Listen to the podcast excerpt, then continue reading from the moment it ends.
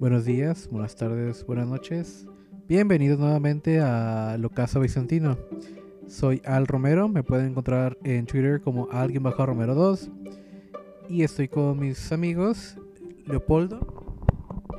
Muy buenas tardes, Leopoldo Villarroel. Aquí andamos otra vez. Este, vamos a hablar esta tarde, esta que nos acompaña en esta tarde. Les paso a mi amigo Gabriel.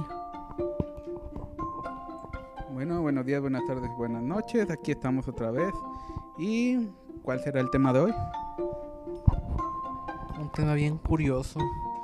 Un, un tema que. Un tema que bien. Que bien este. Nos ha tocado ver cómo se alza de forma eh, mercadológica, yo creo. Eh, eh, hoy no vamos a hablar de la nostalgia. La nostalgia muchas veces, no solamente, bueno, eh, actualmente se, se siente la nostalgia como una forma en que te venden algo que tú anhelabas o algo que tú hacías antes, ya sea un videojuego, ya sea una película, ya sea una serie, eh, casi siempre pues por medios o incluso también por por este por algunos artículos de colección que por la nostalgia te venden este y bueno también entre otras otras facetas de la nostalgia de qué es lo que nos remonta a aquellas épocas que bien eh, pueden ser usadas para el producto eh, económico o pueden ser usadas de otras formas. Eh, um, no sé, ¿tú qué opinas, Leo? Bueno, para los que nos están escuchando, eh, previamente antes del programa, por eso decidimos hablar de esta, esta ocasión de lo que no es la nostalgia, eh, hablar un poco de lo que mencionábamos tras bambalinas, lo que era el anime, los videojuegos de los años 80, 90, por ahí si alguien quiere dejar algún comentario acerca de esta cuestión, lo que eh, caricaturas de, animación americana y animación japonesa y, y videojuegos que en lo personal yo creo que Al le tocaron videojuegos ya de los retro de los noventas. Eh, no sé cómo, cómo lo vea aquí el Gabriel. Pues bueno, hay que comentar que ahorita, bueno, nunca se había visto un mercado ahora sí nostálgico como, como tal desde, se puede decir, yo creo que desde los años 2000, ahora sí. Este, fíjense bien, este, en las, digo, no quiero, no quiere decir que no haya nuevas cosas o que no haya nuevas ideas. Yo creo que sí las hay, pero nunca hubo un mercado así nostálgico, pues este tan grande como lo es ahorita y yo lo creo desde, desde- yo creo que el punto de partida casi de desde los 2000 pues este pues podemos tener ejemplo por ejemplo en la música todos los reencuentros pues este que ha habido pues yo yo yo no he visto yo he sabido de otras épocas que haya habido tantos reencuentros pues de bandas de antaño y bueno, tiene una explicación, también es una explicación e- económica. Pues, eh, bueno, sí, sí, sí. Son este, obviamente por las por parte de la banda, pues, pero también la banda toma la decisión de que hacer reencuentro porque tiene posibilidades de, de, crecer, de que jalar un público, pues. Bueno, sí, sí. Digo, por parte de lo, por parte de la banda es lógico pero lo extraño es cómo es que también este hay público que lo ve pues y bueno tiene una explicación pues porque tiene que ver algo que se está dando con la con la ruptura de la estructura familiar pues de y de que también este no hay ya no hay una ya no hay este cómo se llama se ha roto ese ay, ¿cómo podré decirlo ese concepto de que eres adulto, consumes música de adulto, eres niño, consumes música de niño. Sí, por ejemplo, este, siguen consumiendo ya los adultos, pues, música que oían de adolescentes, pues. Sí, pero no tanto como ahorita. Por, por ejemplo, no era para ir a este, ¿cómo se llama? A conciertos, a este, ¿cómo se gastar en conciertos? Pues, porque ahora son este, ¿cómo se llama? Eh, también los que está, están teniendo un poquito el poder económico. Bueno, siempre las edades adultas son las que tienen poder económico, pero por ejemplo, la mucha de la música popular era dirigida a, a adolescentes, pues, más que nada.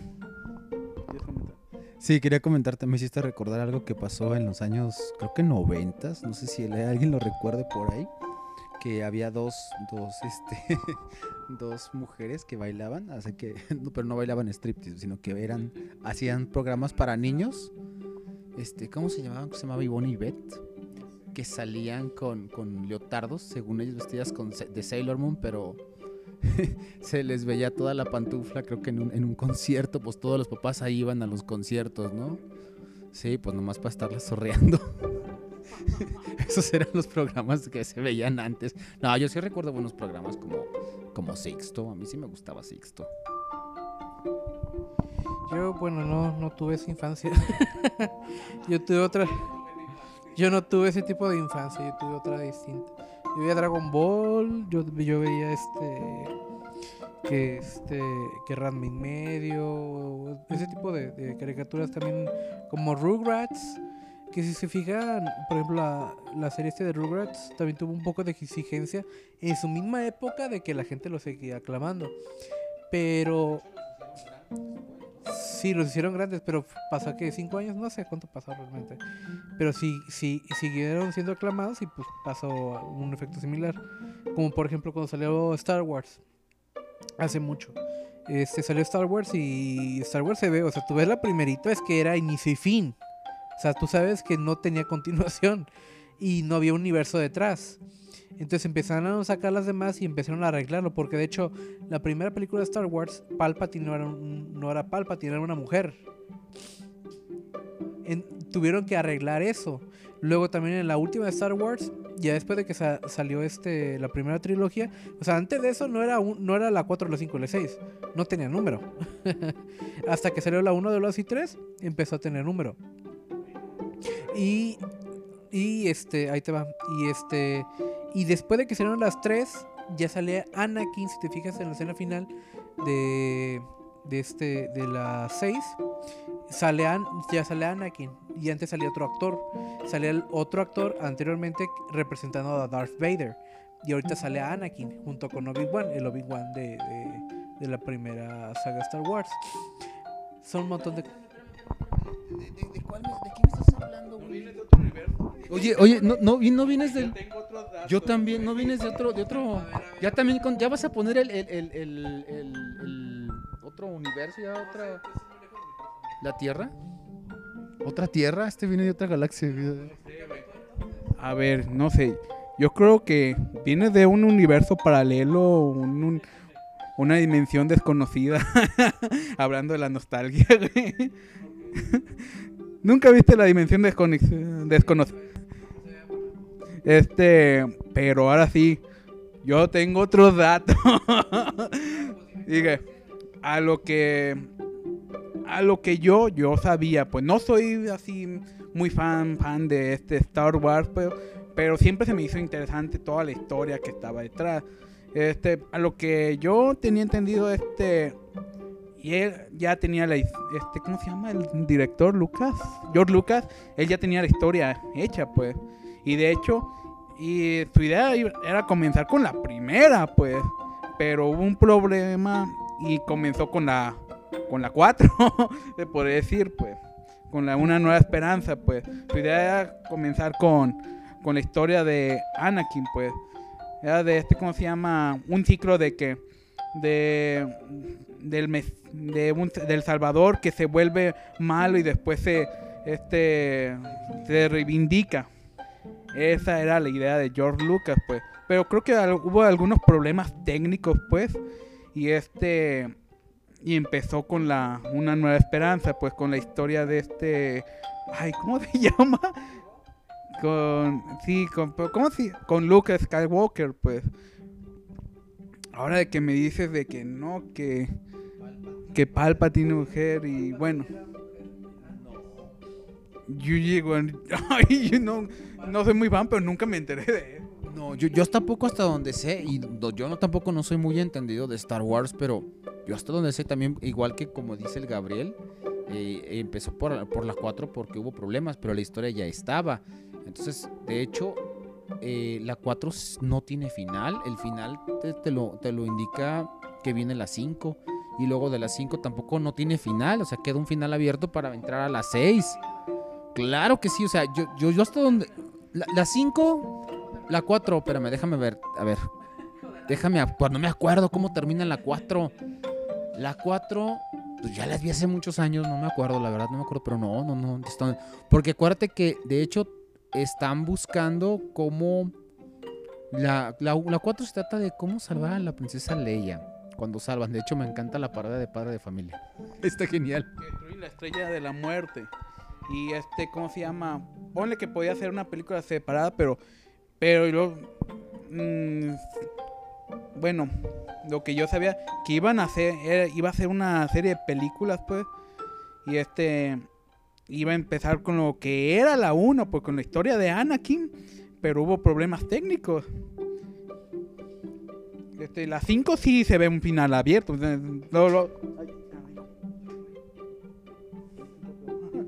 este, te, deja te deja de que va, va a continuar porque pues rap- raptaron a esta cómo se llama a la princesa Leia pues y te deja mm, mucho este cómo se llama y con muchos problemas abiertos pues se trata también que otra el, el imperio está ganando todavía más terreno pues de que todavía no ganan los buenos pues Espérame.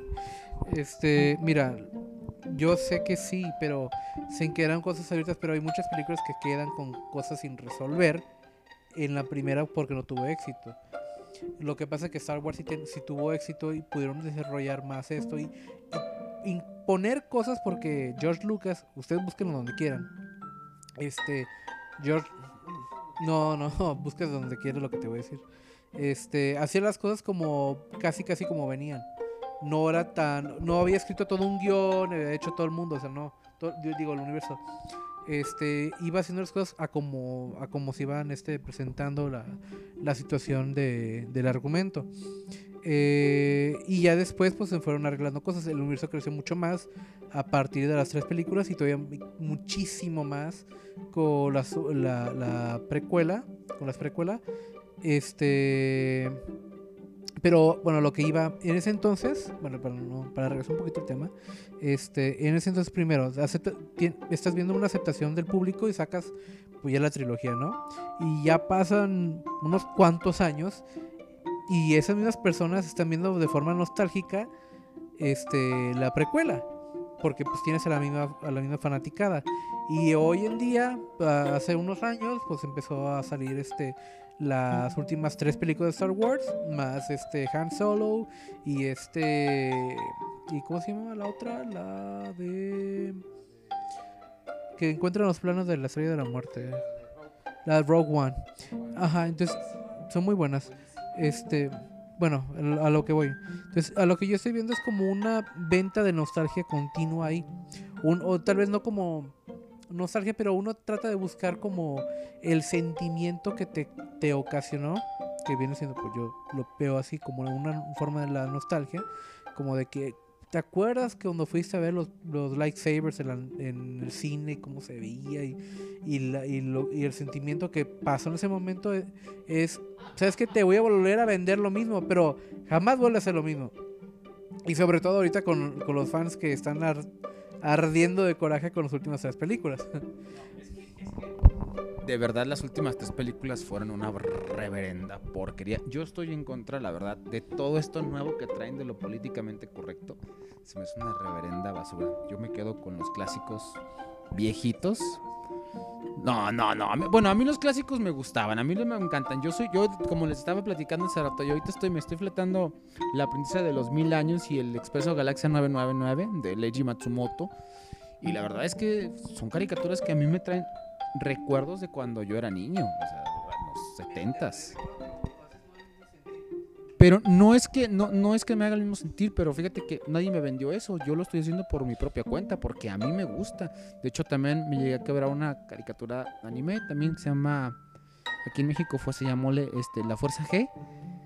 Y, y en. No, se llama Gachaman, ahí en, en japonés, creo. Bueno. Ay, ah, por ejemplo, sí puede que se estén aprovechando, sobre todo con la nueva política de, película de Star Wars, pero en el caso de Star Wars, sobre todo las, se puede decir, las canónicas, pues, las seis películas, pues, este, que son la- las tres primeras, las tres primeras que son las últimas de la historia, pues, en sí, y las precuelas, pues, este, eh, ya estaban planeadas. Es que, bueno, esto es lo que me acuerdo. Yo me acuerdo porque, y eso era cuando había salido la 1, pues, que este, ¿cómo se llama? En un periódico yo vi que ya tenían planeada y, estaban los años que las iban a sacar. Cada una de las películas. Por ejemplo, ya estaba, no sé si quizás las tres, las tres primeras de Star Wars, que son las últimas, bueno, las tres primeras que sacaron pues de Star Wars no estaban así este planeadas, pero por ejemplo las las tres este cómo se llama las precuelas estaban planeadas y este y ya se sabían las fechas que iba que iban a salir pues ¿Eh? sí las precuelas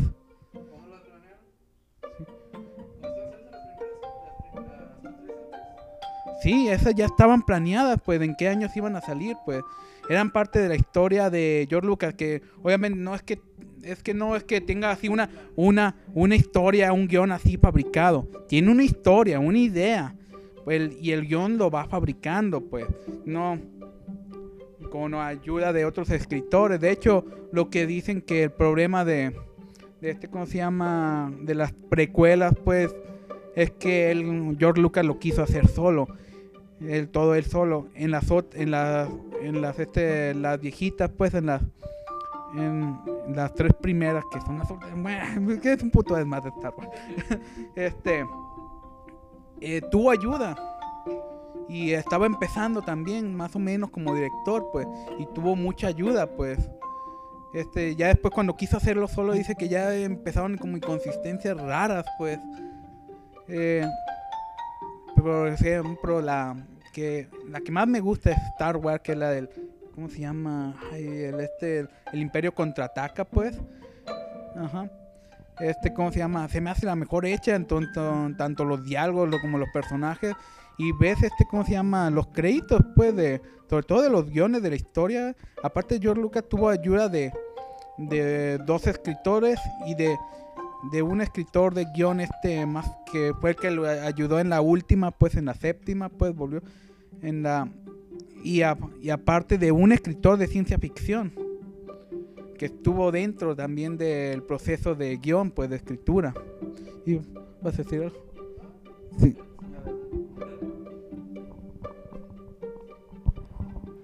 Sí, bueno, pero, o sea, sí, con ayuda y todo, pero sí, sigue siendo eso, pues lo iba haciendo a, a conforme lo, este, lo iba armando, o sea, lo armaba y lo ponía, pero no, no es que todo estuviese armado, estamos de acuerdo. Este, bueno, bueno regresando otra vez al, al, al- main topic, es este, ¿cómo es que, pues, a, a pase de esto, de- del sentimiento que tú tienes cuando vas a ver la película y quieres recuperarlo, o por ejemplo, lo que ve estos animes de los 70s, 80s, 90s, este, cómo es que trata de recuperar el mismo sentimiento, pero a veces es nada más como una pequeña pizca. No sé si se acuerdan muchos de ustedes si llegaron a ver, por ejemplo, Dragon Ball y que terminaron de ver Dragon Ball, o sea, empezaron desde Dragon Ball 1, luego el Z, luego el GT y te genera un, tip- un tipo de sentimiento pero pues son cosas que no, no- es, es muy difícil que regrese. Y estos de Toy Animation junto con este aprobación de, de Hi- no cómo se llama este el cómo se llama el mangaka de Akira Toriyama y, su bochichincle cómo se llama no me acuerdo el, nombre del chichincle pero el chichincle es el que hizo el nuevo prácticamente pero muchas partes del guion del, guion, perdón, del argumento y de la historia, etcétera, este, tuvieron que ser aprobados por él. Pero pues aún así es una forma de venta y termina siendo pues, para mí lo que es de al menos la gran parte del inicio hasta- mm, el final y la saga de Black pues, sí me gustaron sí me gustaron bastante. Este bueno la Black no tanto verdad este pero la, la última parte sí estuvo sí estuvo bastante bien eh, sobre todo hasta el final. Pero casi todo fue como no sé no no no era ni remotamente parecido a lo que un fan le gustase ver. Siento que fue más bien como algo como una pizca de lo que era antes y también fue eh, eso también pasa porque fue enfocado a nuevas generaciones. Por lo de la políticamente correcto o sea, hay muchas cosas que no van a pasar. O sea hay muchas cosas que, que no pasaron y no van a pasar y si sacan otro quién sabe. Aunque tengo entendido y no, no lo he visto eh, el nuevo manga que según eso que sí está muy bueno me, me han comentado pero no, no lo sé este y algún al- qué más te ha traído a ti de nostalgia Leo Me hiciste acordarme de, de, de la aldea pingüino de Arale. Cuando picaba la, la caca con ojitos. picaba la caquita con ojitos. Este, pero la primera parte de Arale, la primera versión de Arale me, me gustó mucho. De nostalgia, o sea, es que me encanta lo retro, lo muy, muy retro. Tengo que yo estoy viendo esos animes viejitos y luego de aquellos tiempos de caricaturas ochenteras. A mí me gustaba mucho, por ejemplo, Don Gato. Don Gato y su pandilla del- de lo genial. Sí, Don Gato nada más dice 13 capítulos, repetían los repitieron hasta el cansancio. El inspector, el inspector Ardilla. Sí, de hecho la película, la película de, Don Gato se me hizo una reverenda porquería, fíjate. Es una, no, no la veas, no. Este, Don Gato y su pandilla, ¿qué más también de los ochentas? El inspector Ardilla. Uy, hay una, hay- una que me, sí, del inspector Gadget. También hay una que me encantaba, que era Chippy Dale. Chippy Dale, de muy buena. Este, DuckTales, también buenísima, buenísima. Este, ¿cómo se llamaba? ¿Dónde salía Balú?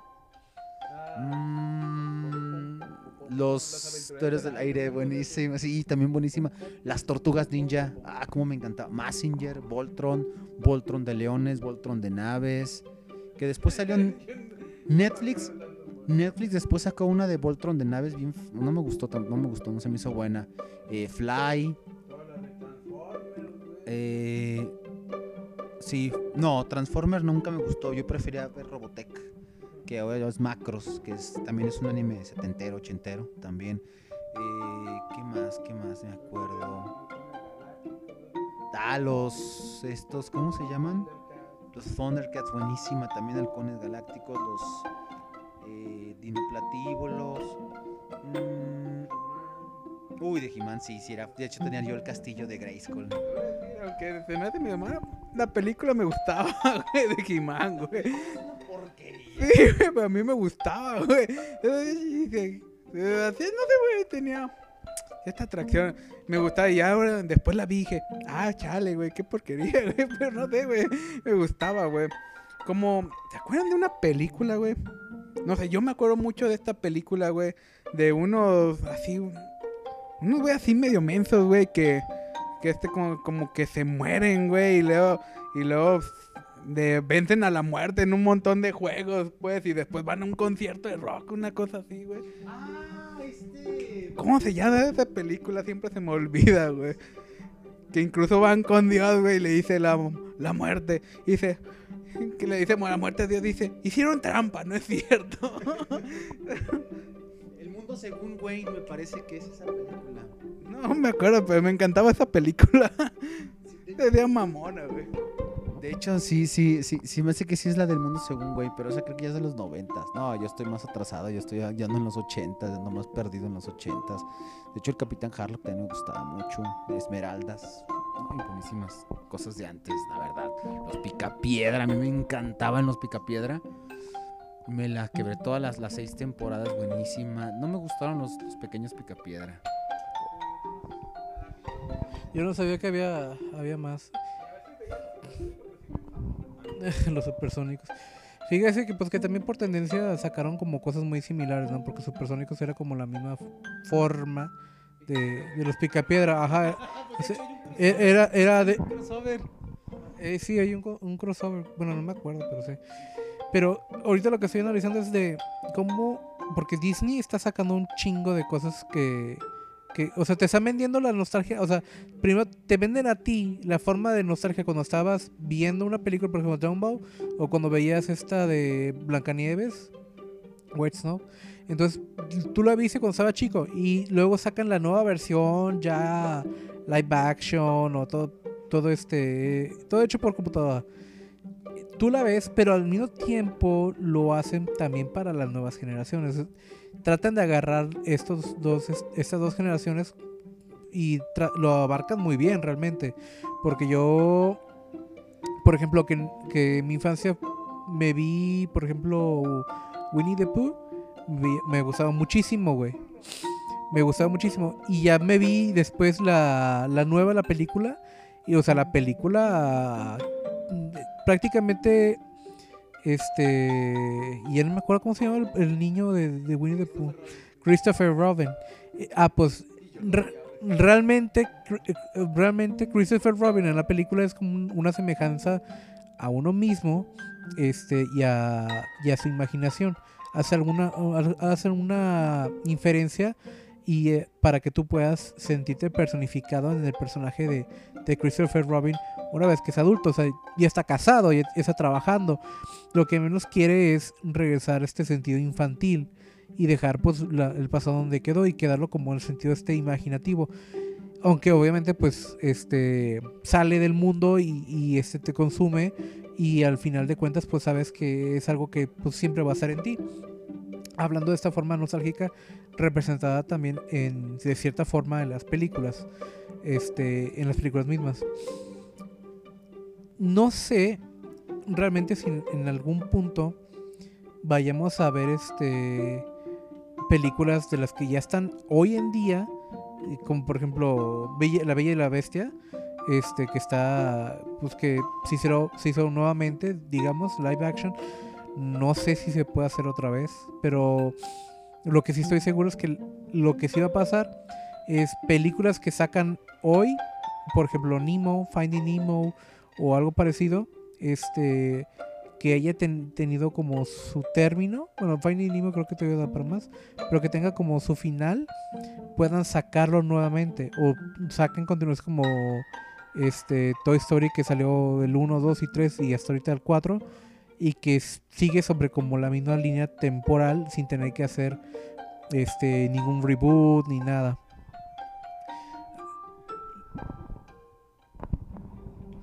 Pues la verdad, e- ese tema que estás tocando a mí se me hace interesante, porque a nosotros pues nos tocó un- un- una cierta línea de, de- de- de caricaturas. De hecho, fíjate, van a sacar, por ahí estaba oyendo que van a sacar la de Tommy Jerry, la, una otra versión, una película. Eh, bueno, también de hecho van a sacar Garfield, van a sacar Garfield. eh, pero está, está buena, a mí se me hizo interesante. Buena no, era dominguera, era como cruda, era como para las crudas, como que andas bien crudo y te pones a ver la película. Vamos a tocar. ¿Qué película has visto tú que digas esto es lo mejor que he visto crudo? O sea, esta película me lo aventé con una con este, por ejemplo, aquí en que estamos Guadalajara, una torta unos taquitos de barbacoa con un montón de cosas bien picoso. ¿Qué película? Yo, yo tengo la mía, la verdad es que la amé cuando la vi así. Pero ¿qué película dices tú? La vi crudo y creo que fue la mejor experiencia que he tenido. Crudo. Yo creo que fueron las de Inframundo. en serio, o sea, las de Inframundo, neta, a mí nunca me gustaron. Pero tampoco no, no- nunca las desprecié. Fueran como que eh, las llegué a ver así crudo, las cru- Yo les llamo las cruderas. Yo tengo un montón de películas cruderas, como por ejemplo Garfield, yo la considero crudera. O sea, esa, yo no les llamo domingueras, yo les llamo cruderas. Eh, ¿Qué más? Por ejemplo, el Día de la Independencia, también yo la considero crudera. Este, Rocky, este, Rambo, la 1, la 2 y la 3. Este, a mí me encantan las de Rambo, este... ¿Cómo se llaman estas nuevas del, del Silvestre Stallone? Los... ¿Cómo se llaman las, las nuevas de Silvestre Stallone? Eh, Donde sale con varios, varios güeyes viejitos también que salen acá. No me acuerdo cómo se llama esa película, pero. Ah, Los Indestructibles también. Se me hacen cruderas.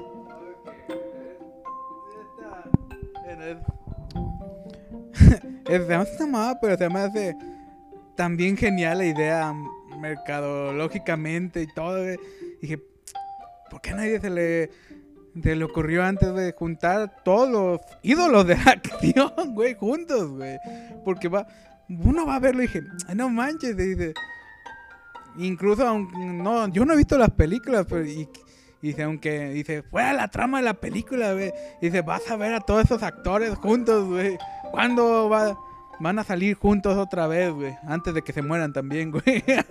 Sí. Pues es que están buenas, están, están interesantes. Pero Gabo, dinos, ¿cuál, cuál este, película crees que sea la mejor para ver cuando estás súper crudo? Uy, no. Bueno, está súper crudo. No sé, cuando estoy súper crudo, güey, quiero morir, güey. Digo, quiero estar en mi cama nada más, güey. Mm, A ver, estando crudo. Creo que sí, pero no me no creas que me acuerdo mucho, güey. Obviamente es una tiene que ser una película simple, güey, que no le tengas que poner mucha atención porque te, te está doliendo la cabeza horrible, güey. ¿Qué? ¿Cuál?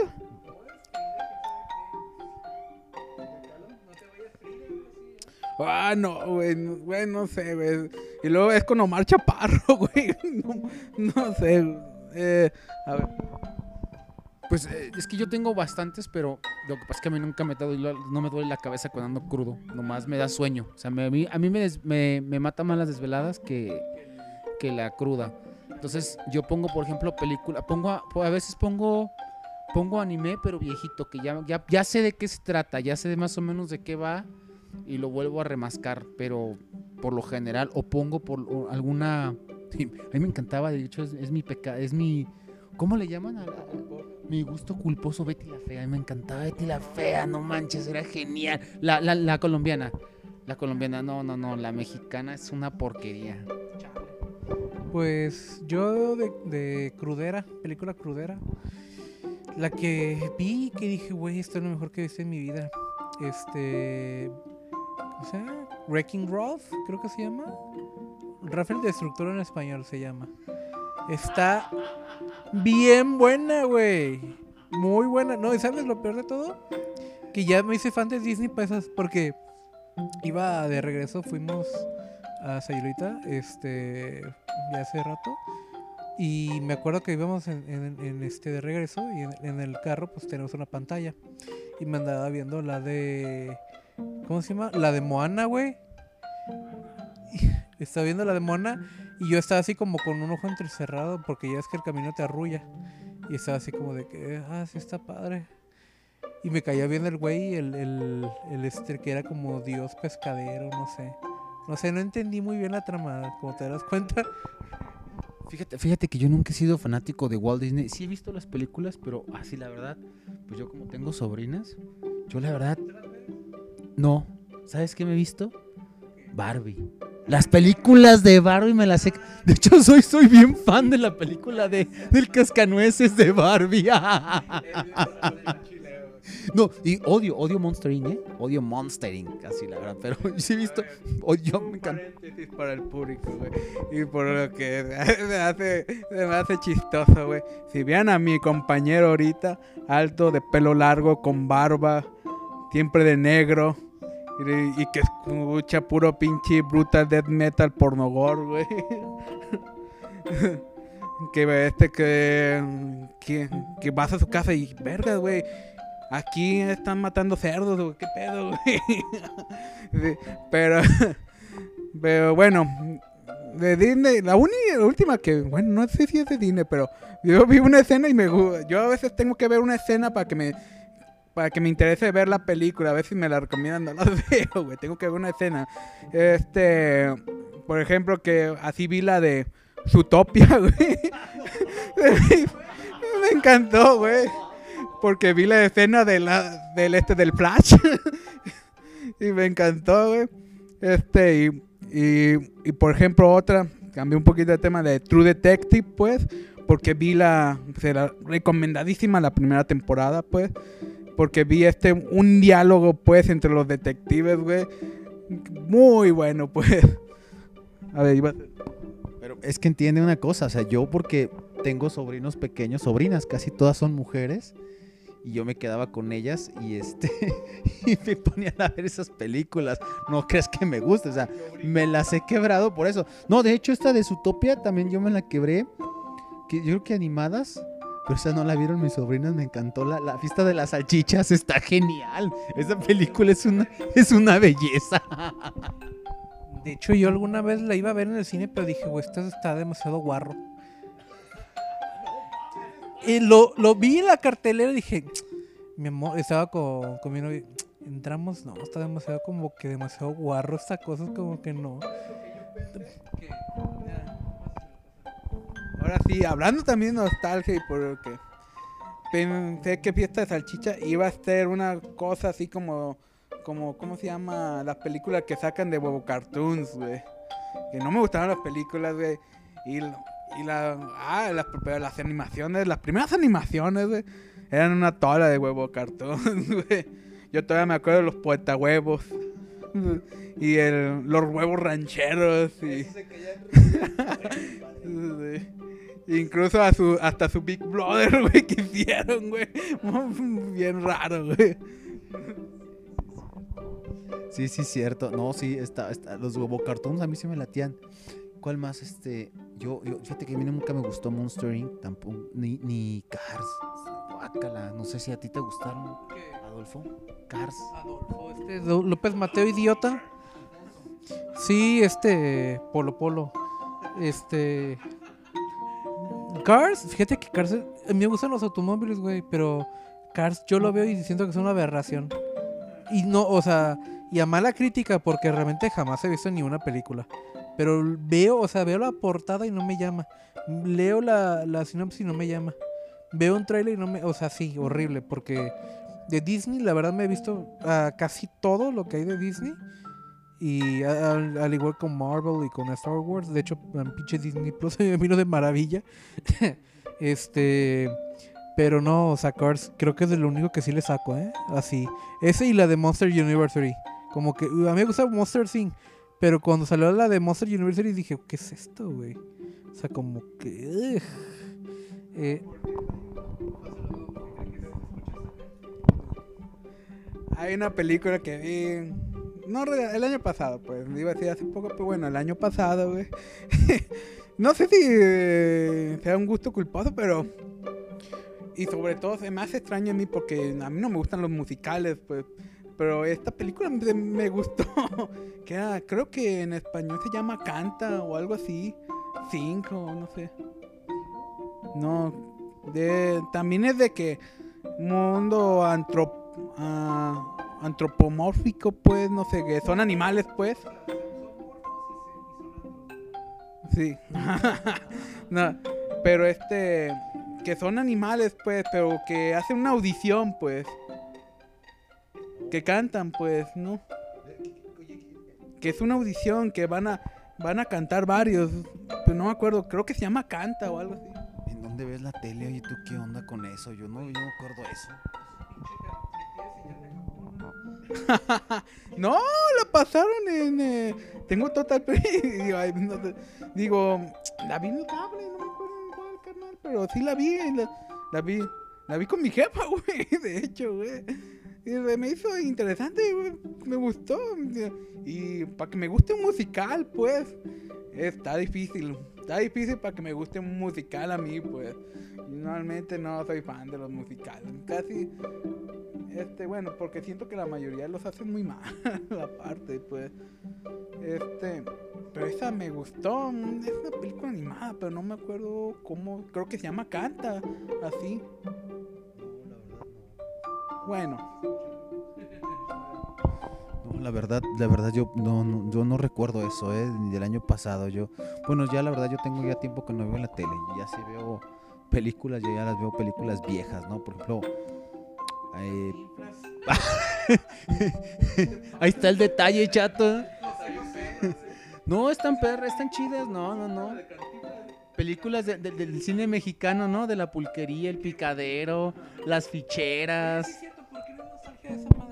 O sea, yo, yo este, o sea, no, no, no, desprecio el cine mexicano, pues porque sabemos que hubo una época de oro, pero la verdad es que yo no he visto todavía el santo remasterizado HD 4K. O las momias contra Guanajuato regresan. O no sé, el chato segunda parte. No sé. O sea, si hubo una... O sea, si hay películas que hacen como homenaje como acá a Coco acá de Disney. Igual no te vayas tan, tan este estadounidense, pero o sea, hay una película creo que vi que resucita a un cantante mexicano, no me acuerdo ni el nombre.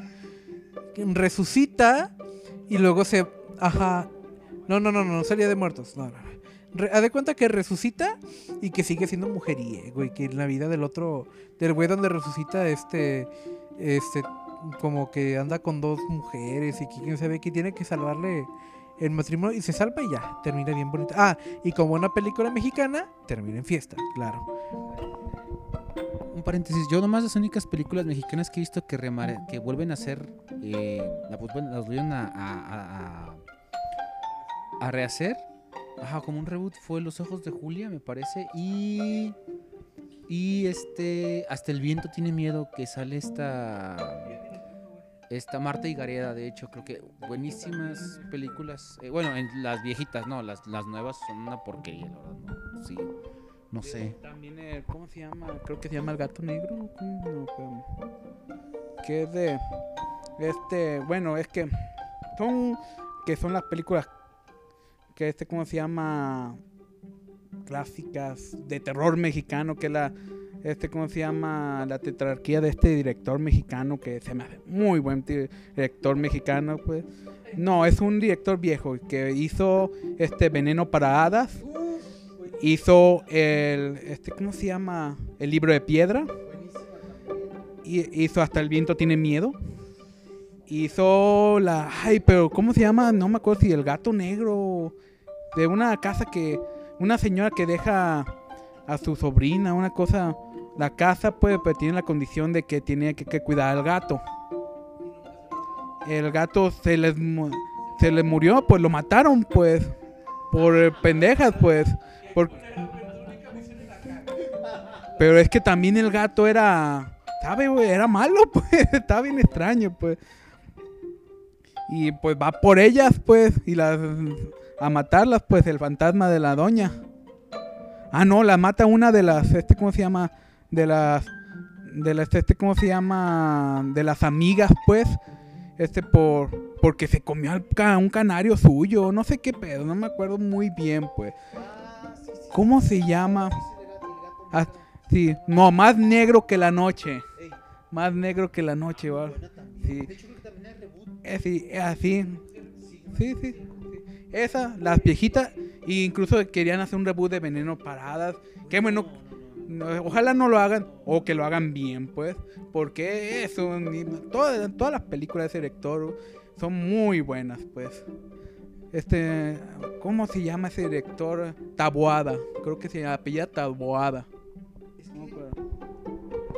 Es que la verdad había buen cine antes, o sea, el cine mexicano, la verdad siempre ha sido, fue bueno. Eh, a mí me gustaban mucho las películas a blanco y negro, o sea, también no, dejan, o sea, también están muy buenas. Pero eh, cuando empezó en ese tiempo en el cine mexicano, el, de ese relajo de los ficheros y los burdeles, todo eso, se vino abajo. O sea, se vino abajo muy alburero, muy, muy, este... A mí la verdad no me gustó. Ah, las, las del Santo estaban buenas, eran, eran botana. Eran botana. Este, me acordaste de una de clavillazo. De clavillazo contra las marcianas. Las de Mauricio Garcés. Las de Mauricio Garcés. Sí, Mauricio Garcés también. eh, me acordaste ahorita con lo de con lo de más negro que la noche, me acordaste de la película de Capulina. La de la, la casa embrujada o la man- la casa de los espantos se llamaba. Pues realmente, pues mira, hay- hay- hablo de mi, de mi, este, de mi cultura, sobre mi cultura porque no sé nada, o sea, yo no he visto, si es que he visto alguna película, he visto alguna de Cantinflas y hasta ahí.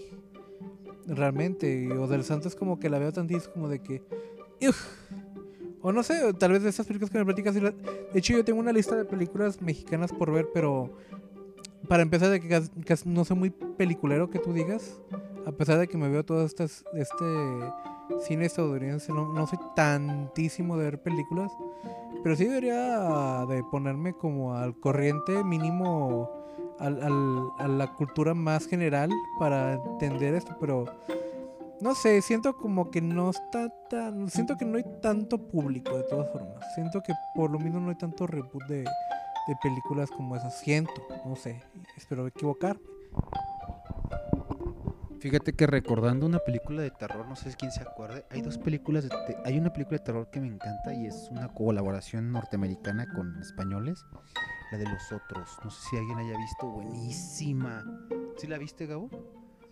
Muy buena película, fíjate. Y hay una que se llama, con Anna Hathaway, que se llama Pasajeros. Más o menos retoman la misma, la misma idea, también la recomiendo bastante, fíjate. Mira, voy a responder a tu pregunta que por qué no hay este reboot de otros, este, ¿cómo se llama? De, de otras peli, de películas mexicanas, pues. Y es la misma respuesta, pues, de por qué no hay reboot de películas inglesas, de películas francesas, de películas españolas. O hay pocos reboots, pues, o no se con, porque no se conocen. Financiamiento. Financia- es que, mira, hay que tener en cuenta que Estados Unidos, pues, este hizo una industria cinematográfica enorme. Tiene, es una, es por antonomasia, güey. Hollywood es la industria son- ah, cinematográfica, pues. Tiene una industria cinematográfica enorme, pues. Este, aunque haya industria cinematográfica en otros países, pues es muy pequeña, pues. Sí, o Bollywood, pues también. Pero este, ¿cómo se llama? Y yo creo que han, han de tener este también películas, reboot, pues, pero casi nada más se consumen en la India, pues. Este. Ahora, este. de- directores así, por ejemplo. Al menos te recomiendo que veas esa tetra, tetralogía, pues, de, de películas de terror que son del mismo director, de, creo que de Pella Taboada, pues. Que es el este Veneno para Hadas, sobre todo Veneno para Hadas, te la recomiendo, es mi peli- de mis películas favoritas, pues. Casi de, mi, mi película favorita de terror, prácticamente, pues. Este, El libro de piedra, el, este, ¿cómo se llama? Y Más negro que la noche, y obviamente hasta el viento tiene miedo. Las originales, pues, no los reboot, pues. Pues sí, es que fíjate que es lo malo de, de México, ¿no? Que aquí el arte siempre, más que en otros países, porque en Francia sí me ha tocado ver películas francesas y, a lo mejor ya no las hacen, las vuelven a, a- a realizar, pero aquí en México realmente, ¿qué es lo que está pasando y que lo que hemos visto siempre, ¿no? El arte aquí en México se considera un lujo. Aquí el cine, la música, la literatura,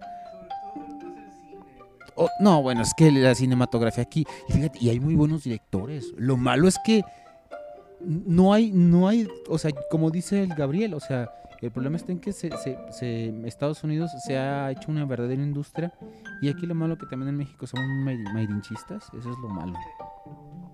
No, pero lo que, lo que yo veo es que sí es cierto. O sea, tú haces un producto como para que tengas una recepción que mínimo, mínimo salir tablas o mínimo pues pagarte tu sueldo, ¿no? Y entonces cuando sabes que no va a tener tanta recepción una película por reboot, pues tal vez no, no te conviene tanto sacarla. Eh, eh, yo lo decía, fíjate que no tanto porque porque sea México, porque sea malchista o etcétera, sino de que se me hacía raro, pues, de que no, no hubiera este películas, pues, como la de como Cantinflas, porque Cantinflas sí, sí siempre fue este como, o al menos yo lo recuerdo como algo muy fuerte dentro del cine. Siento que era el Charlie Chaplin de México, realmente. Te, voy a decir una cosa. En primera, yo creo que va a ser casi virtualmente imposible que alguien llegue a tener el carisma de, de Cantinflas. La verdad tiene películas muy buenas. A mí me encanta la del bolero de Raquel, El patrullero 777. Está buenísima. Este. Ahí está el detalle, eh, ahí está el detalle. eh, el doctorcito, el curita. No, el barrendero que casi no me gustó. Casi no me gustó. El. Ah, su, su, su eminencia también. Este. Hay muchas películas buenísimas. O sea, Mayo Moreno Cantinflas, la verdad, era un cómico por excelencia. O sea, era. eh, Yo lo comparo también como con un, Charlie Chaplin, pero tampoco no descartemos a- al, al todopoderoso Chespirito. O sea, también una películas muy buenas, el chanfle. Por ejemplo, hay un problema sobre todo, bueno, que siempre es un problema con el humor, pero sobre todo el humor de Cantinflas, por lo que no hay este secuelas y por lo es que pues este cómo se llama primeramente Cantinflas pues es intraducible depende prácticamente del idioma del lenguaje cómo maneja el lenguaje incluso para otra gente que no Sí. cantinflear en el, en el diccionario. incluso incluso para gente que yo creo que no que no es mexicana pues creo que no le entendería bien pues a Cantinflas pues porque él hace uso él destroza el lenguaje prácticamente pues prácticamente por eso yo no creo es que ¿Dónde más pega las películas de Cantinflas? Pues en México, pues. ¿Quién más les entiende, pues? Es, por ejemplo, películas de algo, como si fueran, hubiera una película de albures, pues. Pues, ¿quién, quién más le va a entender que mexicanos, pues? Es un producto prácticamente local, Cantinflas, pues. Orgullosamente, orgulloso, pero local, pues. Un paréntesis para mi amigo, eh, para los que no conozcan eh, el, el- cómo el, el Cantinflas, este, no, Cantinflas no era alburero, eh, no, Cantinflas no era alburero, más bien era, eh, cantinfleaba, o sea, literalmente can- hablaba algo y te lo cambiaba, a- así como, como el Alfonso, pero más o menos, me- me- menos rebuscado. O sea, yo catinfleo. Ah. Es normal. Es que es por, es que somos tocayos, porque él era Mario y yo también. Es normal. Es que, para los que no nos vean de oigan de otro lado, no sé si nos escuchen de, de otro país, pues, este, Cantinflas prácticamente es hablar y no decir nada. hablar de mucho, mucho, pero a fin de cuentas no decir nada y, y que todos terminen, ah, eh, no te entendí, pero ok, pues. Pero el término cantiflar es esto, de estar hablando y no, no decir nada en verdad. Sí, sí, cierto. No, no es cierto. ¿Y en qué estábamos? Ah, sí, la nostalgia. Este, pues sí, de hecho es parte es parte de la nostalgia todo esto, porque de recordar películas viejas, incluso, o sea, igualmente no tienes que agarrar como el mismo concepto de la película, puedes agarrar este o de la película o de la serie, porque yo creo que en un futuro vamos a ver este nostalgia de las series, o sea, sin- Sab- ah, sí, sí. Sabrina. Sabri- de hecho, a mí no me gustó. Me gustaba mucho la, la- la- la serie de los noventas con la. Ya, de hecho, hubo un reboot que quisieron sacar de los años maravillosos también. Guácala, no. Güey, yo también pensaba eso, pero ¿sabes qué, güey? Te reto a que vuelvas a ver, güey, los capítulos de Sabrina, güey. Y no, los viejitos, güey, y vas a ver que tenía un humor muy ingenuo, güey.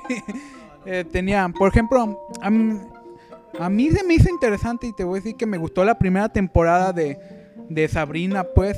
Creo que el único problema, pues, este, era una versión más oscura, pues, y más satírica, y es lo que me gustaba, pues. Eh, pero, pero creo que el problema, una, bueno, dos problemas. Era primero Sabrina, Sabrina no la soportaba. Ah, se me hacía muy aburrida. y es, sí, pero se me hacía ingenioso toda la sátira que hacían sobre el, sobre el satanismo y todo eso. se me hacía muy chistoso, pues ¿Cuál Sabrina te refieres? ¿A la Sabrina antigua? a la, a la nueva, pues. Y este.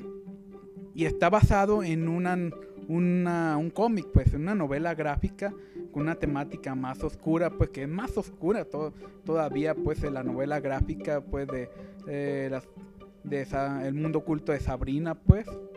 Este, y es y la versión que hicieron es una versión de ese de esa novela gráfica descafeinada, pues. Con, y, eh, y tiene se me hace- ah, tiene cosas buenas, pues. Y, por- y tiene algunas creo que el problema pues primero es Sabrina y por sobre todo eh, parece que te quieren te la quieren meter luego, la inclusión política mm, muy a fuerzas pues creo que es el principal problema que veo de esta nueva serie de, de Sabrina pues Pues es que, es que eso lo vas a ver en, en- en todo lo nuevo que estén sacando. Por ejemplo, eh, los que han visto Shira, la nueva versión de Shira, eh, Netflix es una porquería. Esta también es una nueva, con la nueva política. No, a mí Shira a mí me gustaba, fíjate. A mí se me hacía buena. Este, eh, ahor- ahorita, eso también lo vas a ver ahorita también con los nuevos, la nueva versión de los Caballeros del Zodíaco que sacó Netflix, que vaya la redundancia, es una reverenda basura. Y me gustaban los, los, los viejos, los, los Caballeros del Zodíaco antiguos. To- Todos los que les gusta Caballero Zodíaco se ven mal la serie, no se crean. No, yo también, de hecho, el Caballero Zodíaco, o sea, a pesar de que fue de, de mi época, no nunca la vi. Nunca fui tan como tan ameno a todas las series, simplemente porque no las empezaba a ver. Pero este, pero los que empezaba a ver pues, me picaba bastante. Este, y cambiando un poquito de tema de, la- de las series y yéndome a un lugar donde me siento más resguardado, a las videoconsolas y a los videojuegos. Eh, hoy he empezado también un poquito más de auge en los últimos años con la Nintendo Mini, la Super Nintendo Mini y ahorita estamos, yo al menos estoy esperando muchísimo la nueva Nintendo 64 Mini, que ojalá que no tarden tanto este en sacarla y es, es posible pues desde, hace tiempo pero esperemos que no tarde mucho en sacarla porque no sé Leo tú llegaste a jugar mm, Super- este Mario Mario Kart 64 y este Mario Party No, mira, fíjate, yo, yo para, para, para, para que te des una idea, ¿no? O sea, yo de consolas de videojuegos, yo tuve el, Ni- el Nintendo, el Super Nintendo. eh, lo único que jugué en los dos fue el Mario, Mario 1, 2, 3 y luego el Super Mario. Y ya, o sea, y luego ya después de ahí tuve Play, que de ahí ya me, lo único que llegué a jugar es este Dino Crisis, eh, Resident Evil 1, 2, 3 y luego tuve el PlayStation 4 y donde tuve la oportunidad de jugar el Resident Evil 4 y hasta ahí me quedé. Yo ya la verdad no no no tenido ya no, no- tuve ya no ya no, o sea, ya no tuve consolas, la verdad no me interesó jugar. Pero yo me, yo me quedaba de Nintendo, yo sí te digo. Ah, me tocó maquinitas, no sé, de los que recuerdan Samurai Shadow, eh, King of Fighters, este, 94, 95, 96, hasta el 2000. Eh, sí me gustó, sí le llegué a jugar, pero poco. Mortal Kombat, la primera versión. eh, Art, este, Art Fighting, 1, 2, 3. Este. Las Tortugas Ninja, Crimen. Las Tarugas Ninja. eh, ¿Qué más me tocó? Este. eh, de hecho, encontré una. fíjate, yo un dato curioso. eh, cuando pasé de tercero grado a cuarto, creo. Este, no estaba en la escuela, yo me hicieron, me nombraron y yo no estaba en la escuela, estaba en las maquinitas. Me salí de la escuela para jugar maquinitas. Tú, Gabriel, ¿qué te tocó a ti de maquinitas, de videojuegos, consolas o algo? No, yo no tenía consolas.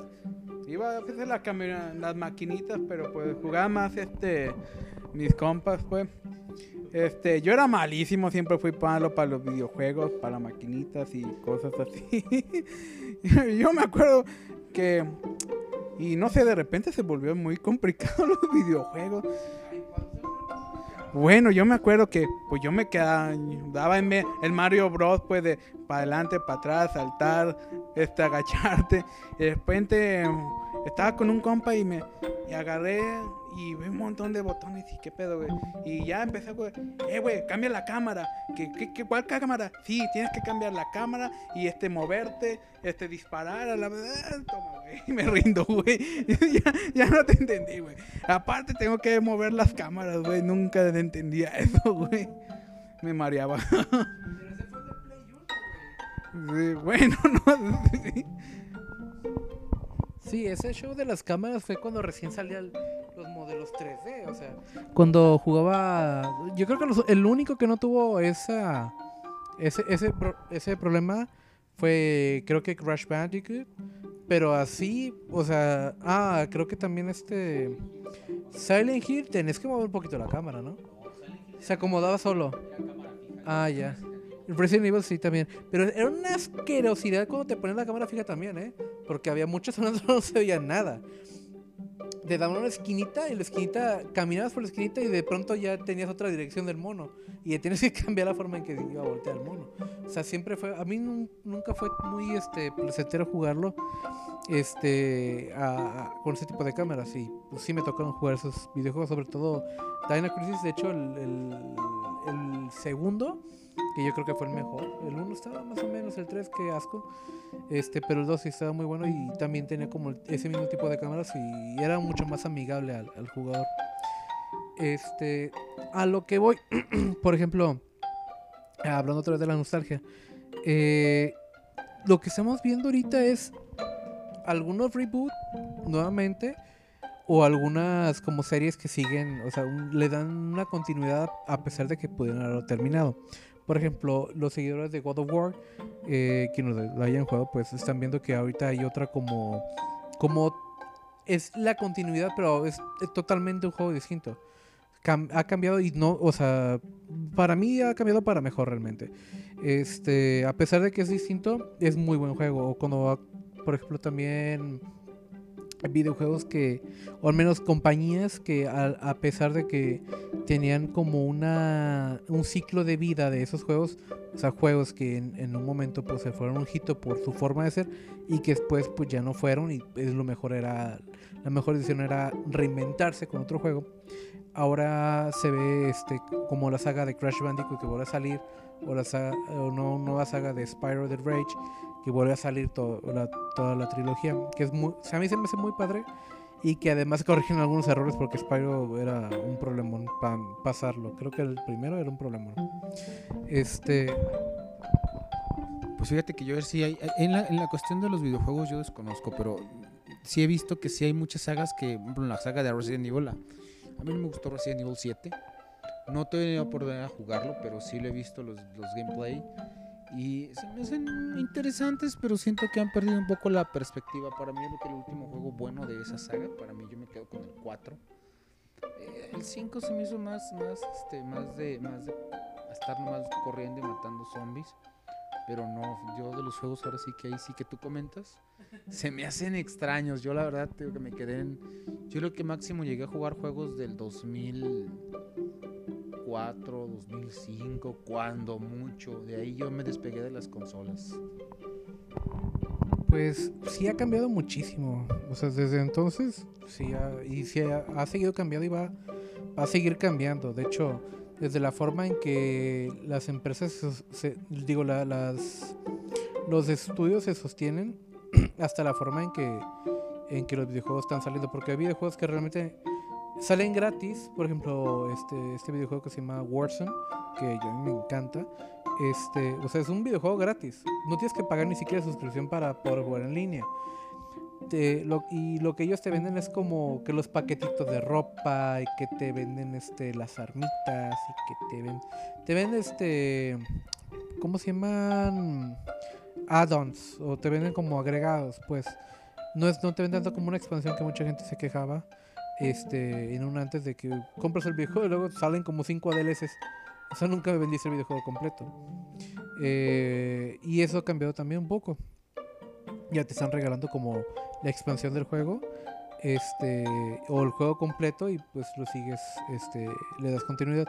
Ajá. O te venden, por ejemplo, que este es Warzone. Nada más como una parte del multijugador. Porque además hay multijugador, una campaña y un tipo de supervivencia. Y un tipo de zombies y todo esto que compras aparte, que ya es un juego ya, ya este más completo y que le da más vida y auge a, a los estudios y que les ayuda y que les ayuda a reinventarse. Pues yo te digo, yo, yo, yo en ese aspecto de videojuegos, sí, no, estoy muy, muy, muy, muy, muy, muy, muy, muy...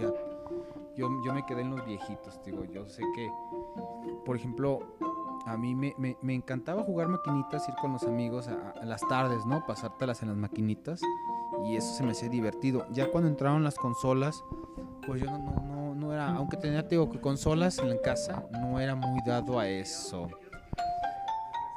Eh, a ver, ¿qué me quieres comentar de Resident? Sí, fíjate que el mismo efecto que pasa con God of War. Exactamente, o sea, han reinventado dos veces, al menos dos veces muy drástica, el, los juegos de Resident. Si te fijas, el 1, 2 y 3 eran una cosa. El 4, el 5, el 6 y el 7.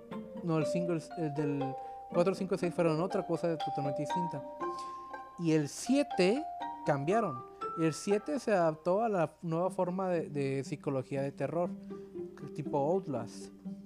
Y este, a mí se me hizo muy bueno, realmente. Y el nuevo que viene, el, el Village, el 8. No, sí es el 7. No, sí es el, es el 8, perdón. Sí, sí, se me tripea. Ya es que le ponen como letras y números y así. Este, sí es el 8. Pero yo no había entendido. Yo dije, ¿esto es un reboot? ¿Empezaron de cero otra vez? ¿O qué onda? Y estaba platicando con un amigo que es súper fan de, de Resident Evil dice, no es la continuidad. Eh, De hecho es lo que pasa después de, del 6. Este... Y el personaje no se parece, ves como cosas que no cuadran. Pero es- al parecer la historia es la misma. Eh, esperemos, que esté, esperemos que esté buena porque ah, yo creo que puede haber un punto de quiebre para la fanática. Yo a mí la verdad, si lo juego y aunque no embone la historia, me gustaría porque hay muchísimo trabajo detrás que realmente vale la pena disfrutar. Bueno, en lo personal yo disfruté, yo, yo, yo desconozco, yo cuando, o sea, yo, a mí no me gustó, después del 4, para mí la franquicia yo siento que se vino abajo. A mí, a mí se me hizo muy feo, muy feo, la verdad. A mí, a mí. Lo que pasa es que a mí sí me gusta, me gustan más las cosas como que antiguas, más lo oldies, la verdad, lo nuevo, nuevo, nuevo, como que no se me hace muy, muy padre. Es eso, ya me estoy haciendo viejo. Entonces, este, pues sí, yo creo que sí, porque yo disfruto ver toda la Pantera Rosa. y, y es una, es una belleza, ¿no? Este, pero ya, ya estoy viejo ya. Este, pero a mí Resident Evil para mí es el, el 4 y de hecho el 4 me gustó nomás por, por la, la temática que tiene, la- cómo se mueve la cámara y todo ese rollo. Ah, ah. Este, pero está bueno, a mí me gustó, me gustó mucho, pero ya el 5 no, digo que el 6 tampoco, el 7 no me llamó mucho la atención y este 8 no. De Resident Evil yo creo que te puedo, yo- del código Verónica, fuera de la, de la saga original, me gustó mucho para mí. Yo recuerdo con mucho cariño el, el 2, la verdad me encantó el 2, Resident Evil 2, me fascinó ese juego. El 3 yo creo que lo pasé unas 500 veces. Eh, no fue de mis favoritos, pero sí. Y fíjate que ahorita hay el reboot del, del 2. Bueno, no reboot, lo, lo hicieron completamente. Pero tuvo un muy buen, este, tuvo mu- mucho éxito, ¿eh? El 2 tuvo muchísimo éxito. Y es muy fiel al... al- obviamente tiene cosas que no están y cosas que faltan. Pero tuvo mucho éxito. El que no tuvo éxito fue el 3. Pero yo siento que es como por la forma general de que el, el videojugador tiene como la perspectiva al, videojuego, como de, ah, es que duró muy poquito, ah, es que aquello. Y la verdad es que la gente es muy picada. Sobre todo hay muchos videojugadores que compran el juego y lo primero que quieren es aventarse 5 horas seguidas jugando. 5 o 6 horas es, es pesado, o sea, realmente es muy pesado. Este, y para, para alguien que es este, igual, si alguien, el audiencia alguna vez ha visto una maratón o de películas o este o se ha visto una maratón de series pesado, ¿cierto? Ustedes saben que es pesado. De una forma que es pesado aventarse este juego así. Bueno, es que es que aventarse maratones de películas a mí no se me hace pesado. De hecho, yo me llegué a aventar con una novia un maratón de películas de Freddy Krueger. Y la verdad, ahorita la recuerdo, digo, qué chula de películas. Ahorita ya veo la, la- la nueva que sacaron. Muy mala. También, eh... Ay, no, no, por favor, Reyes. Son, no, hay, niveles, hay niveles de porquería. Ahorita que me dicen de que pasan cinco horas jugando. Me acuerdo una anécdota de un compa, pues, que él es bien fan de, bien fan de los videojuegos. Es como tú, Alfonso. que, bueno, ya ahorita no, ya, ya está casado. y este, pero me acuerdo que decía que, que este, ¿cómo se llama? Pues antes, pues, para no, no querían comprar una memoria y eran caras las memorias aparte.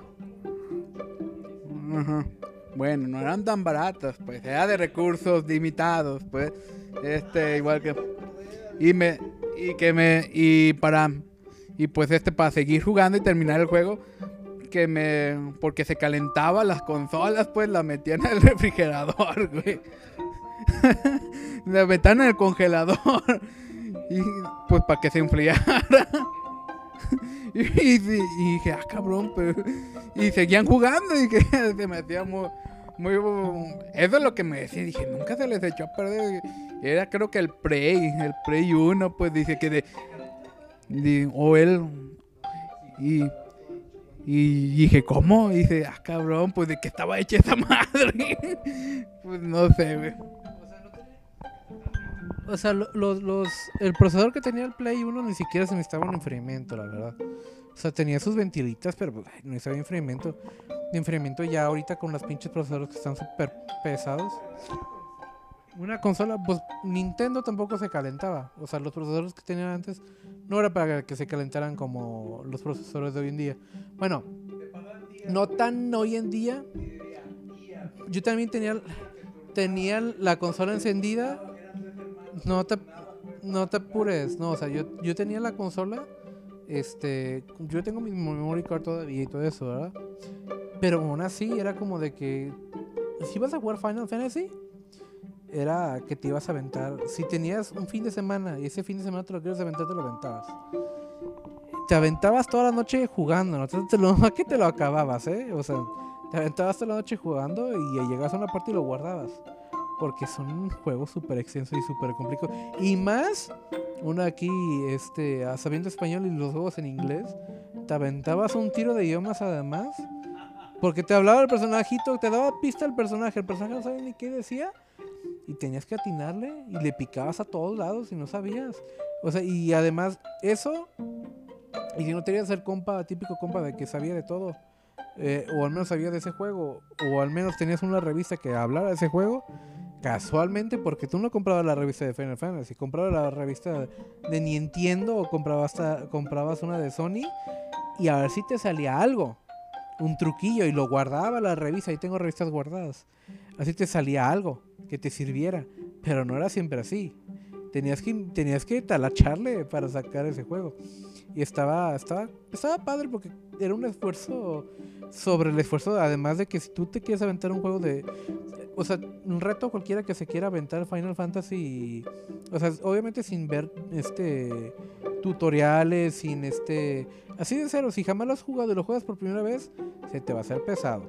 No digo que no, no digo que te reto que lo pases en ciertas horas. Hay hay formas y hay quienes lo pasan más este rápido que otros. Pero es, es laborioso, o sea, tener que aventarte guiones y no es no lo disfruta de la misma forma que lo puede disfrutar ahorita, a pesar de que este, este pensamiento de, bueno, los videojuegos antes eran mejores, realmente mejores para su época. Pero para esta época hay una forma de inmediatez como, al menos a mí me gusta más que las cosas te las vayan dando así rápido, ¿sí? Que te mantenga en ese sentido de túnel. De, el- es como de que pasa esto y directamente esto. Y de esto a pasas esto y hace esto. Y es parte de que los videojuegos se están asemejando más a las películas actualmente porque te están llevando por un hilo.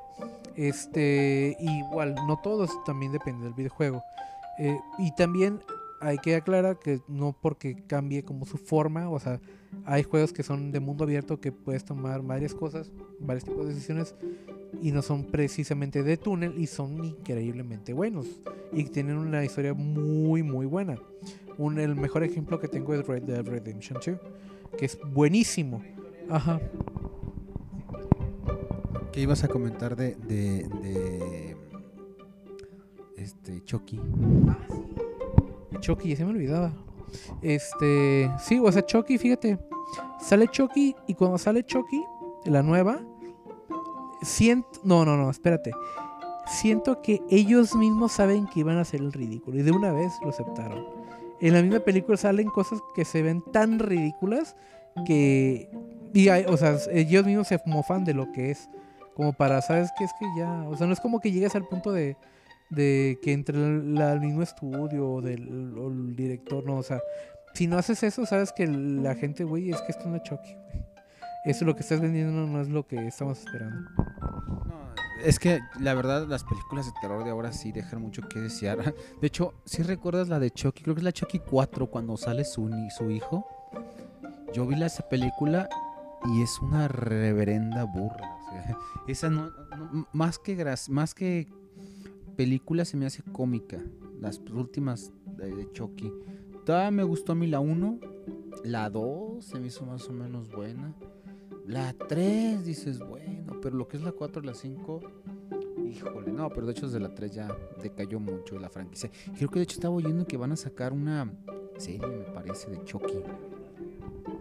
Bueno, al menos lo que yo veo, por ejemplo, veo que ahorita se están basando las películas de terror en los screamers, en este, ¿cómo se llama? En el, en el gore, pues.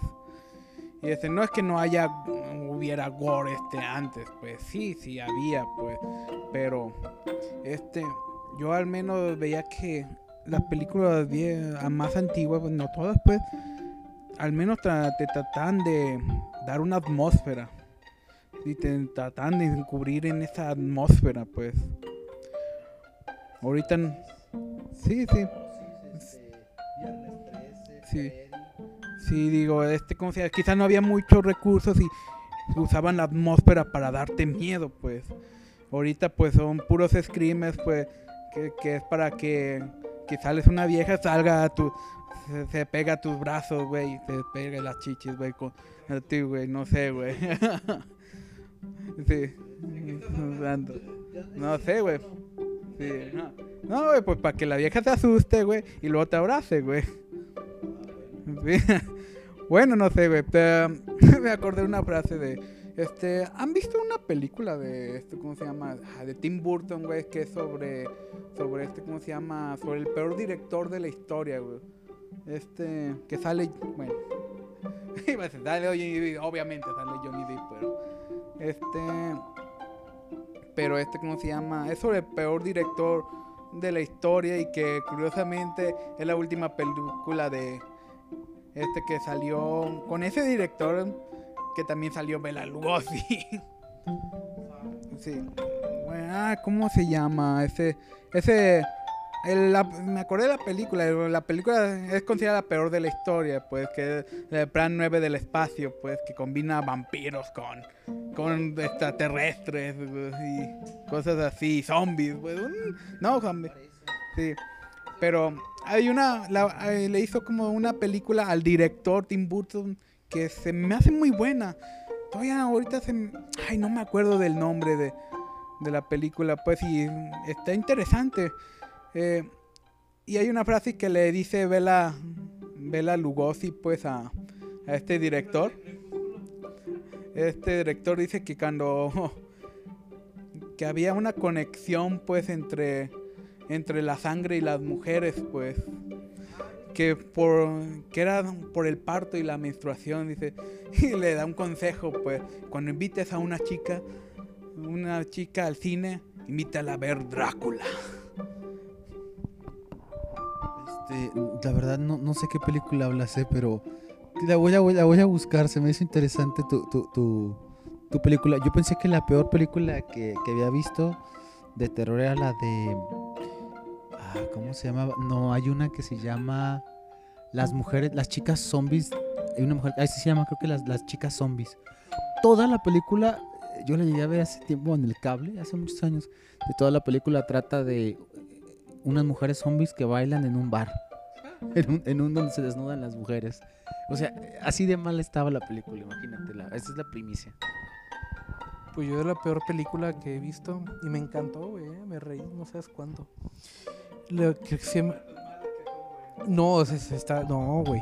La vi con unos amigos y la vi porque la, la rentamos hace tiempo, pues.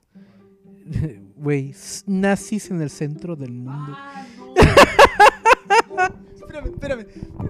Una anécdota. te- Tengo un amigo que, que se llama el Agu- el Agustín, que le dicen el Agustín.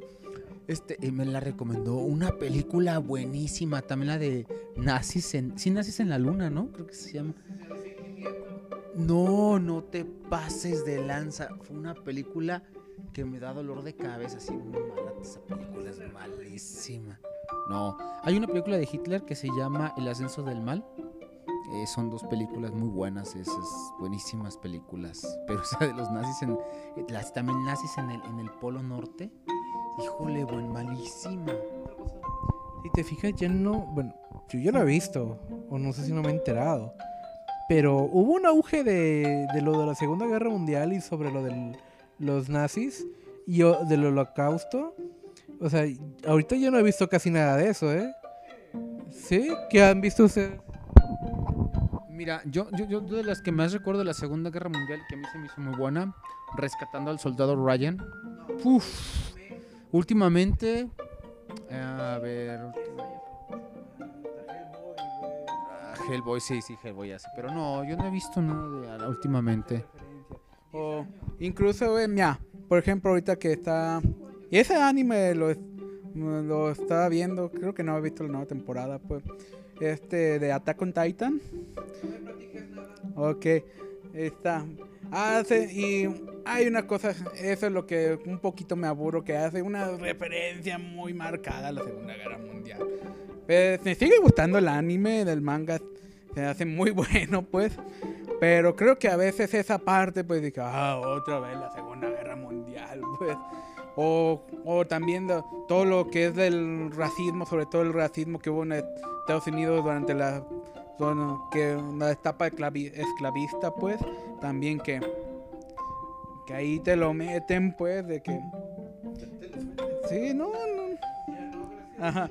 No, no, pero por ejemplo ha habido como esa última que 12 años esclavo o algo así. Y, y varias. Ahorita está todo esto del- de la época esclavista, pues la crítica al esclavismo, pues en Estados Unidos y la o la segregación racial de los 50 o 30, no sé. Pero sí sigue habiendo ciertas referencias a la Segunda Guerra Mundial. Lo que he visto menos y, y que es este referencia de la Guerra Fría. Cuando uh, en, en los, en los 80 pues había, bueno, todavía estaba la Guerra Fría pues, pero cada muchas películas, muchas series eran siempre en torno a eso, a la Guerra Fría pues. Lo moderno, yo no. de hecho, ahorita que dices, a mí me gustó ver. Me, me- me gustó. Hay una película que hace. No me acuerdo cómo se llama. Eh, que hace referencia a. Un año antes de la caída del, muro de Berlín. Y a mí me tocó el muro de Berlín, la caída del muro de Berlín. Y, sí, era, Estuvo duro. Ese se bien viejo. Sí, bueno, este. de hecho, bueno, ya, ya para finalizar, yo quisiera. Yo quisiera preguntarles a ustedes una cosa. ¿Creen? O sea, por ejemplo, yo en los videojuegos vi. Hay un videojuego que me encanta realmente. Y, a quien lo ha jugado estoy seguro que también le encanta. Que se llama Bloodborne. Eh, Bloodborne es básicamente como la, la narración esta, o al menos yo lo veo, de Lovecraft. O, sea, se ve el monstruo de Lovecraft, se ve Cthulhu y se ve como el universo de Lovecraftiano en esta obra. Y siento que es un poco también de la la nostalgia de Lovecraft. O no sé si se le llame ya nostalgia, o es el mismo, ya la forma de verlo, o sea, ya trasciende como querer recuperar el sentido, sino ya más bien es el sentido Lovecraftiano que, que, que aparece ahí y que también hay muchas narraciones y novelas que lo toman de alguna forma. Por ejemplo, también de... eh, ¿Cómo se llama? Los niños del pasto. No. Los niños del trigo.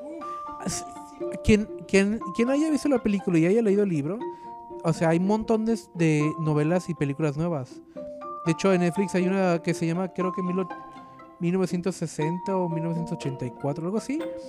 No, esa es otra cosa. ¿no? Este, que, que está muy buena, es también basada en la misma película y en el mismo libro.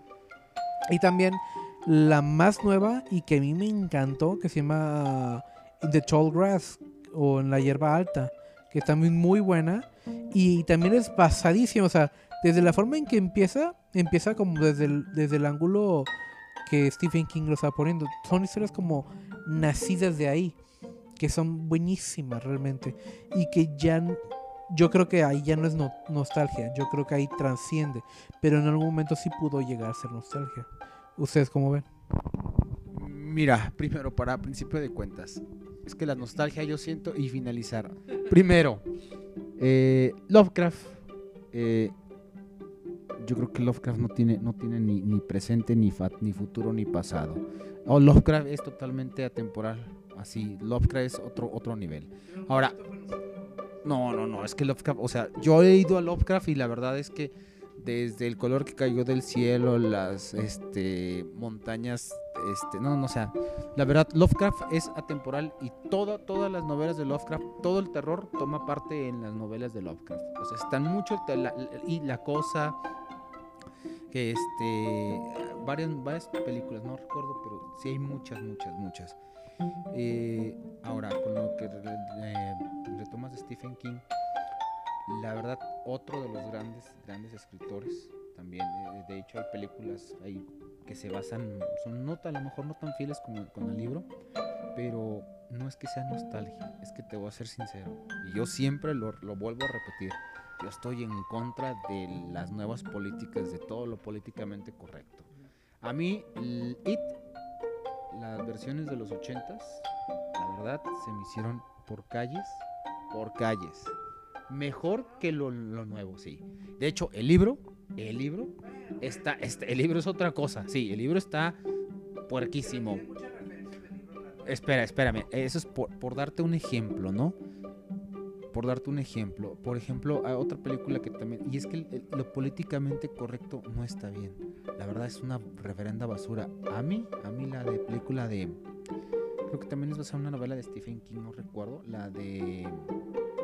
eh, ay, se llama... Y esa la, la hizo Steven Spielberg también. Esa película la hizo...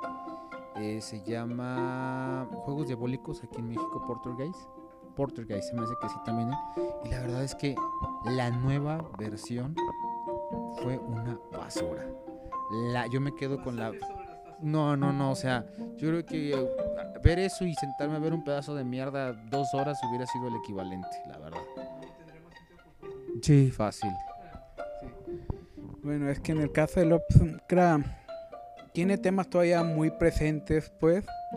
Este, bueno, por ejemplo, la búsqueda del espacio, los temas de que de hecho que de hecho que en el cine apenas están explorando que se está viendo más de este cómo se llama el tema de las dimensiones eh, universos paralelos pues eso en Lovecraft pues ya él ya lo ya lo manejaba pues este en Lovecraft está no este presente dos dos cuestiones una es este, ¿cómo se llama? El miedo a lo desconocido, pues. Que bueno, tenía también que ver mucho con el mismo racismo de Lovecraft. Y este. Y el. ¿Cómo se llama? Esa como sentimiento de que somos insignificantes, pues. En verdad, ante las cosas, ante el universo, pues.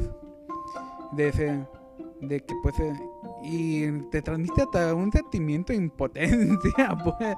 De que, pues que son invencibles, hay cosas que son invencibles, que son, este, ¿cómo se llama? Que no podemos controlar y pues, este, lo, él lo maneja entre una cosa entre, como más, este, combinándolo con mitologías, pues, o con este, pero cuando hay con ciencia ficción, pues, pero lo que queda tener, este, nos cae un meteorito y- o este, ¿cómo se llama? Hay un este en crecimiento del sol es inexplicable, pues ya no cargó la chingada, pues. Sí, güey. Acabo, de- acabo de ver una película, de hecho, que sale este. Ay, ¿cómo se llama?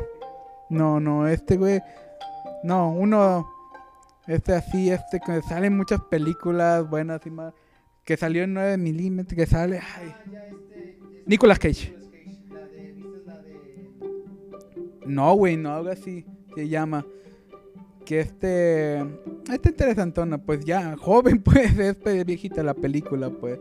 Y que, pues, tiene un final medio agridulce, pues.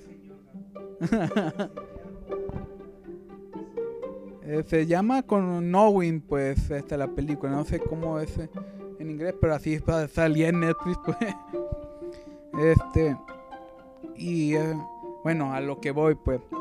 Era ese lo que transmite mucho ese sin, este sentimiento de impotencia, pues, sobre todo. Y, y que de cosas muy grandes que no los podemos detener, pues. Este, y cosas que todavía maneja cuestiones, cuestiones que todavía nos preguntando si hay universos paralelos, que hay más allá de, de la Tierra, pues hay vida en otros planetas. Eh, todavía cuestiones que todavía se plantean, pues, ahorita. Y en el caso de Lovecraft, es lo, lo que lo hacía inter- interesante, pues, que lo combinaba, pues, con, con cuestiones de ocultismo, con cosas antiguas, pues, como con un conocimiento antiguo y moderno, como si hubiera, tuviera, hiciera un enlace entre las dos, pues. Más o menos. Más o menos. Pero bueno. Ahí, ahí, eh, ahí lo, ahí lo que voy, pues. Es el pero que sigue muy presente Lovecraft es por eso. Siguen habiendo cuestiones este y por este que todavía no sé, que ahorita se están abordando más en el cine. Eh, como ya se abordaban pues como viajes interconectados, pero viajes entre dimensiones. No sé.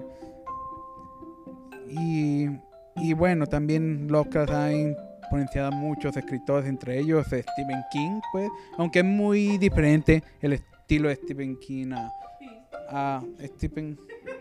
¿Qué? Stephen King. ¿Y qué dije? ¿Y qué dije? ¿Y cómo es? ¿Y yo qué dije? sí, es muy diferente el estilo de Stephen King, aunque influenciado, pero sí es diferente. A fin de cuentas, Stephen King combina cosas nat- sobrenaturales, y, pero también las hace muy humanas, pues. Involucra y Lovecraft no se basa más en hace todo como si fuera toda una mitología, pues. Se da un ambiente de, leye- de, leye- de leyenda cuando lo lees, pues. Que es lo que me, se me hace muy interesante de Lovecraft. Te lo pone a piel, como una narración de un suceso, no como de no como de un cuento, sino más bien como de un suceso. Pues bueno, yo creo que ya estamos terminando este programa. Porque sí, sí, está, está interesante todo este tema. De hecho, a mí me fascina hablar de, la- de las cosas viejitas. De las cosas viejitas, no de las viejitas. Sí, pues como si te, te hallas, güey, ahí el sentido. Este, por último, ¿quieren, desean agregar algo? Yo, bueno, este, siento que este mismo sentido de- del terror, o sea, ha perdurado, pero yo creo que tal vez hace falta, eh, yo, yo me regreso un poquito otra vez a los viejos con este, con los creadores de Silent Hill, no me acuerdo quién era la mente detrás de Silent Hill ahorita. Pero sí me acuerdo en una entrevista que le dijeron, ¿cómo es que llamas a- al terror? O sea, ¿cómo sabes perturbar a las personas realmente? Entonces dice, la forma más fácil de perturbar a las personas, búscalo por sus instintos, por sus principales este, placeres y corrómpelos. O tal- O tal vez no con esas palabras, pero por eso ponía situaciones este nudistas y situaciones este un poquito que, que te llamaban a empatizar con tu ego pero lo destruían al mismo tiempo. O cosas que, que eran como plácidas pero lo destruye. Ha- hay cosas que realmente pueden ser muy bonitas pero la forma de de destruir lo bonito eh, lo, lo que lo primero que te llamaba era como lo lo, lo sexual este destruir lo sexual y destruir por ejemplo también hay una parte en, en un Silent Hill, creo que el 4, el The Room, que tienes que ver a tu a- tienes que matar a tu madre. Es, es algo es algo fuerte y es algo que te corrompe en una, en una parte y es algo que te da ese terror. Yo siento que para que el terror nuevamente salga necesitan corromper esa parte tan humana y al mismo tiempo hacerlo de una forma en que la sociedad lo pueda captar. Porque una, estamos en tiempos de que casi cualquier cosa se puede malinterpretar, ¿sí? O pueden sacarlo de contexto. Y otra, este, las personas tal vez no sean este, tan capaces de, de percibirlo y pueden tomarlo como algo malo. O sea, una obra muy buena o una obra con una, un, este, un argumento muy bueno puede terminar mal a pesar de que pues, se base de una, una base de hace tiempo que esté muy bien fundamentada. Pues eh, mientras no corrompan las películas de George Romero, todo, todo está bien. Porque, bueno, eh, es que es el padre de los zombies, por favor. O sea, es de, es- es de ahí para allá. Bueno, en ese ca- es que en muchas películas de terror no eh, hay una subtrama aparte. Este quieren decir también otra cosa. En las películas de George Romero, pues es una no, es una crítica a la sociedad. Porque lo que te interesa de los zombies no son los zombies, es la, la cuestión posapocalíptica, a fin de cuentas, pues. No es lo- los zombies no son los que te asustan, pues. Sí, bueno, y bueno, este, damos terminado ya el podcast. Y yo creo que les vamos a deber el tema. Para el siguiente, ¿les parece que hablemos del terror? Yo siento que siento que nos quedamos muy cortos. Incluso el podcast, yo creo que este es el, episodio más largo que hemos tenido. Pero yo creo que si el siguiente, siguiente podcast los esperamos para hablar del terror. Este, y pues aquí todo. Muchísimas gracias por volvernos a escuchar. eh, el ocaso vicentino. Eh, hoy no hablamos de la nostalgia. Eh, Tal vez hablamos en la siguiente de la nostalgia y no hablamos del terror. Este, espero que estén muy bien, que se la pasen excelente. Nos vemos la siguiente semana. Yo soy Al Romero. Leopoldo Villarruel. Y Gabo Ortiz. Nos pueden encontrar en plataformas como eh, Apple Podcast, eh, eh, Spotify y algunas otras dos plataformas que ahorita no lo tengo en la mente. Este, muchísimas gracias por volvernos a escuchar. Los esperamos en la próxima. Pueden encontrar en mis redes sociales en Twitter eh, como alguien bajo Romero 2. Muchas gracias. Hasta luego.